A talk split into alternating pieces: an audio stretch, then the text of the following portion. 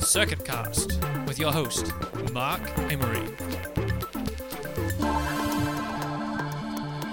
Kia ora, you're listening to Circuit Cast, news and views on uh, the moving image and art from Aotearoa and beyond. Uh, you're with Mark Amery here, and uh, today I'm in Auckland and Pakuranga at Te Tuhi Gallery, uh, speaking with Andrew Kennedy. Uh, the subject of our conversation today is an exhibition uh, that Andrew's put together called The Non Living Agent. Kia ora, Andrew. Uh, kia ora, Mark. How are you? Yeah, good.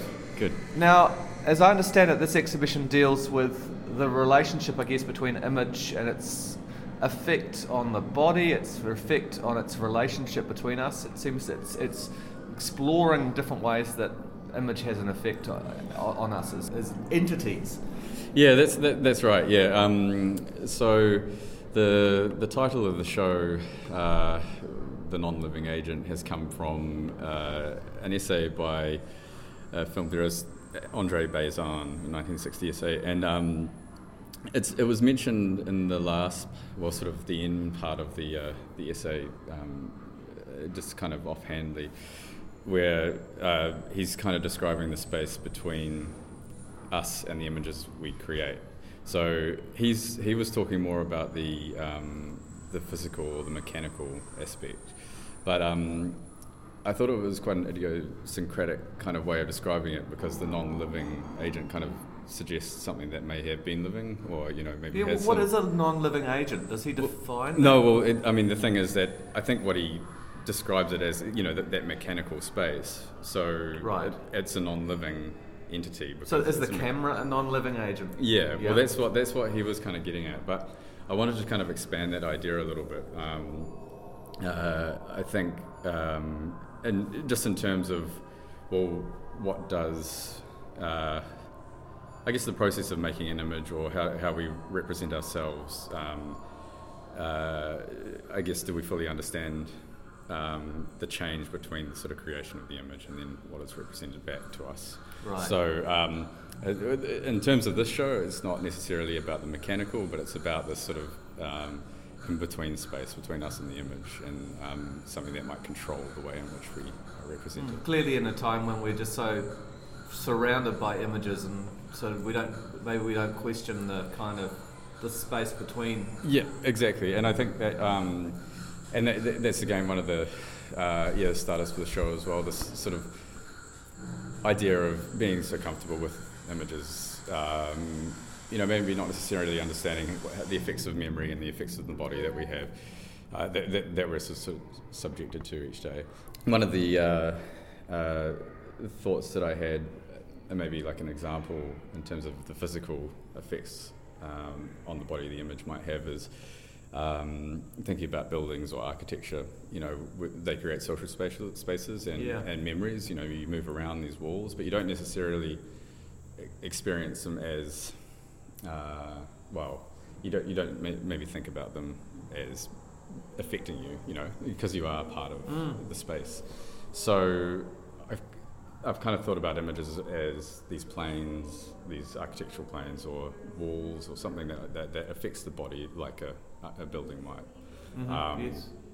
Uh, sort of creating memories, um, and also, yeah, and, and, and affecting the way that we relate to each other as well. So th- this this feels like it very much fits into your your, your own arts practice that you've been following. Could you maybe Yeah. talk a little bit to, to that kind yeah, of relationship? yeah. So my my practice has been looking about uh, well, I'm photography based, um, but I look at you know I guess the similar things within images. You know how again how they affect the body or how we experience images in a space. Um, so I yeah I definitely um, I use images, but also uh, physic- the physical presence of the image to kind of engage with that.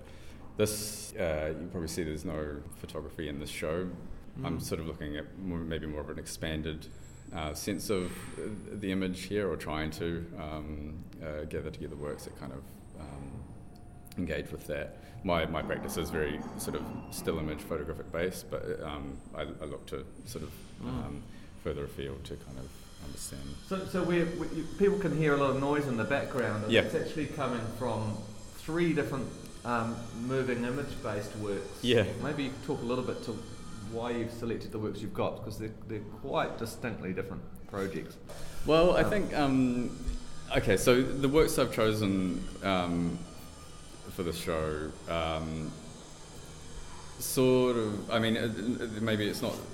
They're not explicitly talking about, but they, they go into a an area of um, examining some sort of effect on the body that the image might have, or um, you know the effect on memory, um, and how we experience images. Maybe talking about James Richards' works, uh, work uh, Rosebud. And, yeah, this yeah. is work that people might know was nominated for the Turner Prize a few years ago. It's a beautiful. I'm so excited to see it yeah, today. Yeah, it's yeah. really exquisite work. It, it is an exquisite work, and it's something that so you yeah. Um, you walk into and you, you, you kind of immediately are sort of absorbed into it um, uh, through the sound and the, the sort of the very uh, rich imagery, black and white imagery. So he's um, uh, he's based the work around these uh, books he found in the Tokyo Library. Um, explicit that has explicit images. These are books by Wolfgang Tillmans and uh, Robert Mapplethorpe and Man Ray. Um, so there's law, the law in, uh, in Japan states that you can't have any um, images that may sort of elicit arousal uh, in the viewer. Which, if you're talking about Robert Mapplethorpe, is kind of an anathema yeah. to what he's trying to do this, with the erotic. Well, exactly, exactly. So yep. yeah. Um, uh, so the way that they remedy this is to sandpaper the, the, the offending parts of the images out. Um, so immediately there's like a, I mean, there's a direct sort of um, contact to the surface of the image and a, in a, sort of a violent stunt of the body in that in, in that act. But then what he's he's um, he's using that as a um, sort of like a departure point um, that then starts to explore what he calls um, well uh, an exploration of trembling surfaces. Uses the body to sort of represent this this sort of closeness. Um, mm. uh, it doesn't. It usually uses found imagery um, more. This uh, Rosebud is actually um, the majority of it is his own um, video work, but he's worked a lot in archives and uh, sort of digital recording for um, archives. So he's spent a lot of time with found footage before, but this is more generated work. Yeah, but, it's, it's yeah. really interesting because it, it so seems to be about the erotic, sensual nature of image itself, mm. and almost a sense of rubbing up against it and fingering it, and yeah, touching yeah, it. yeah, yeah. It's incredibly sensual and mm. Um, mm. I guess visceral. I just um, was really struck by how strongly that's hanging it around these sandpapered images. Yep. And, and introducing this, this other material that sort of hangs together as an experience around meditating on just this kind of bodily relationship we have with image. Yeah, yeah, that's right. Yeah, and um, and I think that you actually, you, yeah, you actually feel that, like when you're in there um, with the with the sound. I mean, the sound is incredibly beautiful as well, and that's all composed to the images. He composes the sound. You feel that, you know, like that that sort of that really, yeah, that closeness um, and the surface of the skin, and the surface of the film. Mm. It's just really. Um, tactile and visceral. Yeah. Now that's got a quite direct relationship to Dorota Kuroda's um, work which isn't moving image based, but mm. you've got here in the space which is a workshop based sort of installation. Yeah? yeah, it is. Yeah, so what we what we can see, well, part of it from the table we're sitting at, um, we can see um, ink drawings on the wall. Um, they're on a static uh, charged paper, so they're just sort of placed on the wall, um, and they lose their charge after a while, so they start to peel off. Um, and then we also see uh, tables and chairs from um, Te Tuhi's uh, sort of community centre, community side. Um, so she, she's interested in borrowing those sorts of found objects from the spaces around. But um, yeah, Dorota's work, Cathedral, um, is uh, it's a tactile drawing based project. Tactile drawing being um, touching something and drawing um, at the same time, sort of tracing the outline. Um, she's been looking. Uh, she did a a project recently, or the beginning of the year, at Window called Triumph of the Old Master, which started to look into these, um, uh, I guess, the way in which we um, live in maybe the image of others, or you know how we learn from others, and how we feel a sense of belonging by mimicking others, you know, dressing the same and sort of talking, you know, about similar things. Okay. So, yes. um, yes. so, um, uh, the Triumph of the Old Master was uh, um, another workshop-based project which um, uh, people worked together to draw a parrot, and then these parrots drawings Right. were um, uh, placed on the wall. Um, this this project here, Cathedral, is uh, it's more intimate. Um, she's, she asked pairs of people um, to work together. One one of the um, the pair is blindfolded and then asked to paint a portrait of their partner. The person drawing the portrait is um, yeah painting by touching the face and of their partner and drawing at the same time on a piece of paper. So the idea is to basically mimic and just trace the face of their partner and um, and in doing that you kind of um, yeah I guess the idea is that you're you're learning from a, you know a very intimate close sort of proximity about this person's face and how we read people's faces um, and and just take give, you know um, you take a step back and kind of understand our relationship maybe a little bit better with um, with this person next to Mm. you. Um, and then yeah, and, and then so it is a workshop-based project. Um, the workshops are all sort of finished up now, and now the space is changing. She's removing um, uh, portraits off the wall and um, slowly packing up and uh, changing the space as the as the exhibition progresses. How do you find that it's a really interesting work in terms of the relationship to the community side of Te Tuhi? So Te Tuhi is is a contemporary art space, but it's also a space for community art workshops and dance workshops and you know um, various different community facilities. And it's an interesting one here because it does definitely talk to that r- relate across there. It's an interesting bridge that divides the two two wings of Te Tuhi. Absolutely, um, yeah, and we did um, prior to the opening. We had a few workshops that were organised, and um, we brought in uh, students from the, the art classes um, that are here on Thursdays, Wednesdays, and Thursdays, um, or and Tuesdays, I think. Uh, but we had, um, I think, three workshops over the um, three days. Uh, with these classes, and they came in and participated in the workshop. How did they find it? Because there is just such a sort of, an arch into the fine area of contemporary art. That fineness is, is a very different feel to the It is. the kind of love and generosity and the kind of give it a go nature of community art. Well, that, that's right. I mean, it, um, I mean, by all accounts, everyone really, really enjoyed it. I mean, it was quite a. It sort of broke down this individual sort of practice, or, you know, that they've been going through. I think most of these students were painters themselves, or doing, you know, um, part of the painting classes, and um, it kind of, yeah, that that. Uh, it really sort of changed or you know created like a very interesting dynamic in the way that they produced the work um, and because it's very abstract in the end it's through feel you know it's there's uh, you, Yeah. you don't need to worry how, how it looks No, no, it doesn't seem to be about that, that, No. that visual outcome. Suddenly, it's an interesting change. We can hear a bell. This part of that this work, isn't it, Andrew? It is, it is, yep. Um, yeah, no, there's a few different sounds. I think there's footsteps as well that come and um, uh, some whistling. But um, yeah, what we see when we come into this space is um, a, a moving image work, um, animated screen, and um, 3D printed vases and um, some vanity units or wall units, um, sort of kind of what you might find in uh, your grandparents' home, and some images printed on steel. Yeah, this is, so Sorowit, he uses sort of Disney and Pixar tropes to kind of um, explore how we might represent the soul, or how you know the soul might be represented. So he's um, produced this kind of very strange, or you know, feels very kind of sort of like you've stepped into the screen itself by producing like an animation work and then the, the, the 3D printed vases that are Yeah. the characters within the, the moving image work and you're kind of part of this living room. The title the title is uh, Bronies and Bronies is a, a moniker for uh, adults who are fans of My Little Pony. So you kind of have this, uh, yeah, I think this sort of strange fetish, fetishistic kind of like, you know, sort of underlying feeling, but then also, yeah, um, we're looking at sort of Disney characters and maybe how an object can take on a soul.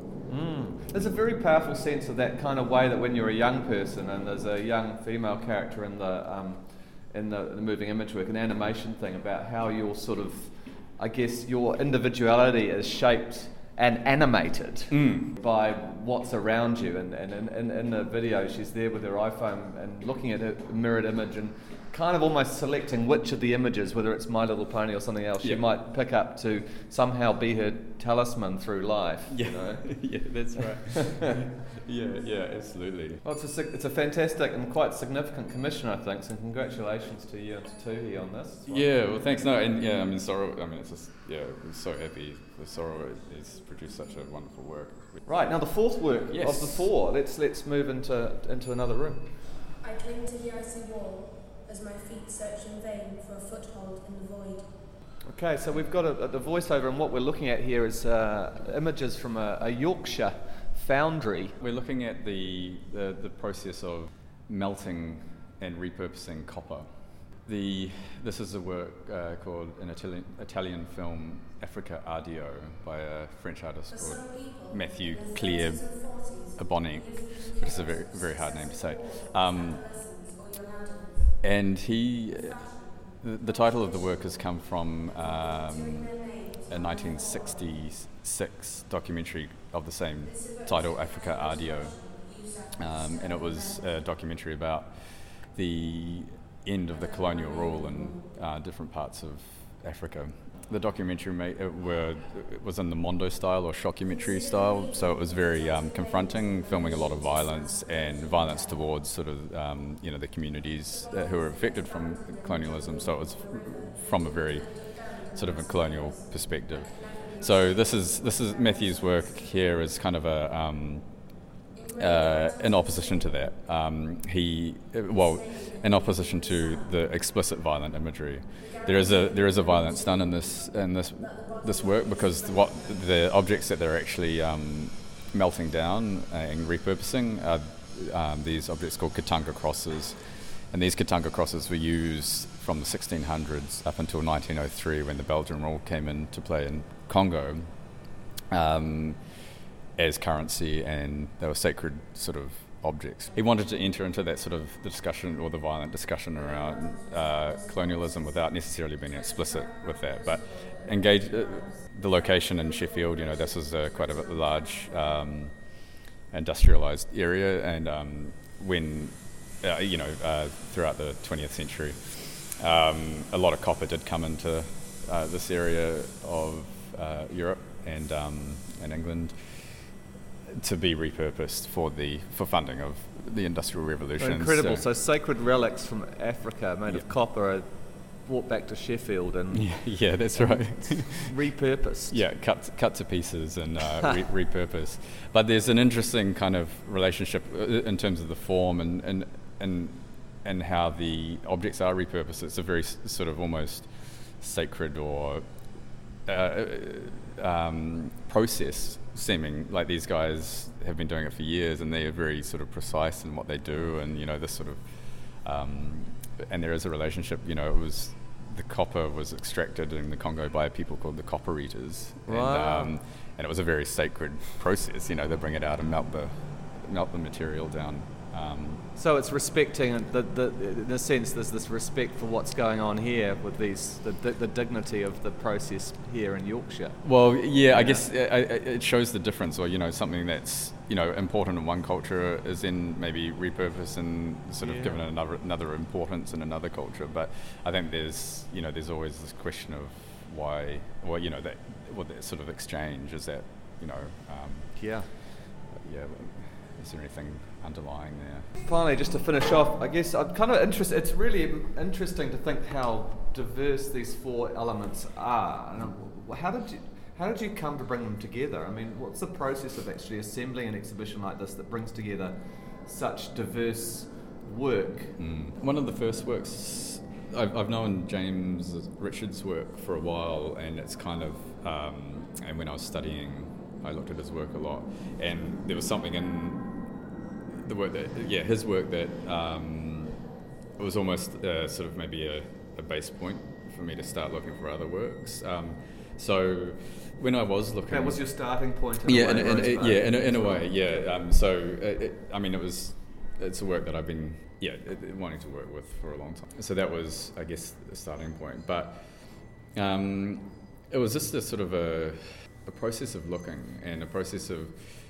trying to trying to sort of find works that may explore the image, but not not necessarily explicitly be an image, or you know, like um, so I would I just looked at a lot of well, yeah, I kind of tended to look towards moving image work because. Um, I'm not sure why, but I just yeah, was gravitated towards that. So I just looked sort of far and wide, and, and it just came across, yeah, I just sort of came across the Matthew Clare uh, Abonnenc's work, and that kind of seemed to fit somehow um, with the work, and I wasn't too sure how exactly, but um, I sat with it for a while, and it just seemed to add to the conversation, um, and mainly through a few other. Um, sort of backstories of the work as well. You know, like I mean, when you're thinking about his work, there's sort of a you know violence of sort of mm, um, sort of forcing people to live in the image of others as well. You know, like so there is that kind of connection. Um, It feels like yeah. that work can become, become part of the show because it's so strong or so affecting that Yeah. it stays with you so much that it, you eventually start to find your way back into the theme of the exhibition. That's that. Yeah, that's right. That's right. Yeah, and Sorowitz's work I've admired for a long time too. So it, it was. Um, I came to him relatively quickly too. Just. Um, uh, just seeing how he kind of deals with that material or that animated material, or it, it was it's been really fascinating, and um, and also that sort of using the material from the screen, you know, as in a physical reality, you know, that it seemed like it was a very uh, a good fit.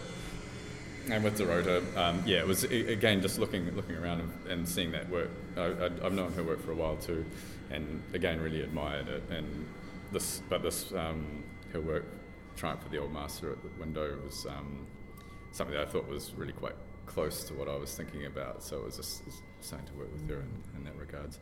But other than that, it was just a lot of looking and um, trying to find the balance, you know, between each of the works. Um, yeah, it was it was a really nice process. Yeah. Well, Andrew Kennedy, congratulations. Oh, thanks. Uh, so this is the non-living agent at Te Tuhi. Mm. Thanks for being with us here on Circuit Cast. Circuit Cast brought to you with the help of Creative New Zealand uh, on circuit.org.nz with music from Te. Thanks for joining us.